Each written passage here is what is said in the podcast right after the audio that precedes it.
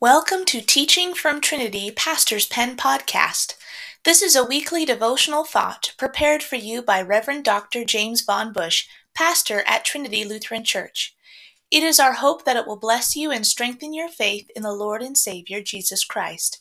Thank you for listening. To those who believe there is more, grace to you and peace from God the Father and our Lord Jesus Christ, who loves us and gave himself for us so that he might save us from our sins and deliver us from condemnation.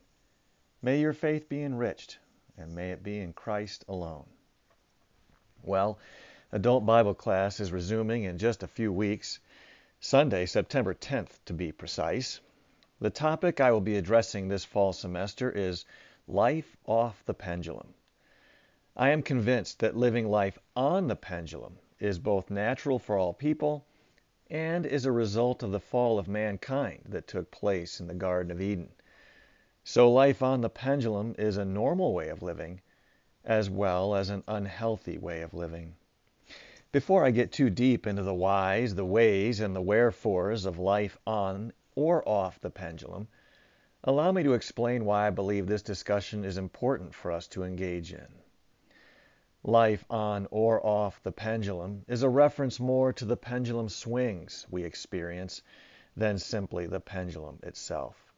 According to Merriam Webster, a pendulum is an object suspended from a fixed point so that it can swing freely to and fro. A pendulum swing refers to the shifting of ideas, beliefs, motives, emotions, and behaviors. As I already mentioned, a physical pendulum swings back and forth, passing center each time it swings to the other extreme. There are many physical illustrations for this phenomenon. Imagine a grandfather clock. Part of the splendor of the stately clock is the pendulum swinging inside the cabinetry. Or the staple of any playground, a swing. Forward and back it goes, from one extreme forward to the other extreme behind. Those are but a couple examples of the physical reality of a pendulum swing. Those two, as well as a plethora of others, will point out the usefulness and even fun of a pendulum swing. But sometimes, oftentimes, in the realms of thoughts, beliefs, emotions, and behaviors, pendulum swings are not useful or fun, and even harmful. Pendulum swings happen, of course, in culture, politics, and religion on a regular basis. They also happen in our personal lives. Maybe you have been living life by a certain set of norms or ideals, but then something happens in life that forces you to reconsider your position. You might even abandon a belief or behavior and swing to the other side of the pendulum, adopting a different way of believing and behaving. Let's look at personal finances as a simple example of what I mean. Imagine one side of a pendulum swing being represented by irresponsible, frivolous spending. You know, spending on whatever, whenever. And the other end of the pendulum swing represented by irrational, frugal hoarding. This was meaning squirreling away every penny, even to the point of going without basic necessities at times. Obviously, I have chosen two very opposite extremes, and very few people would live at either extreme.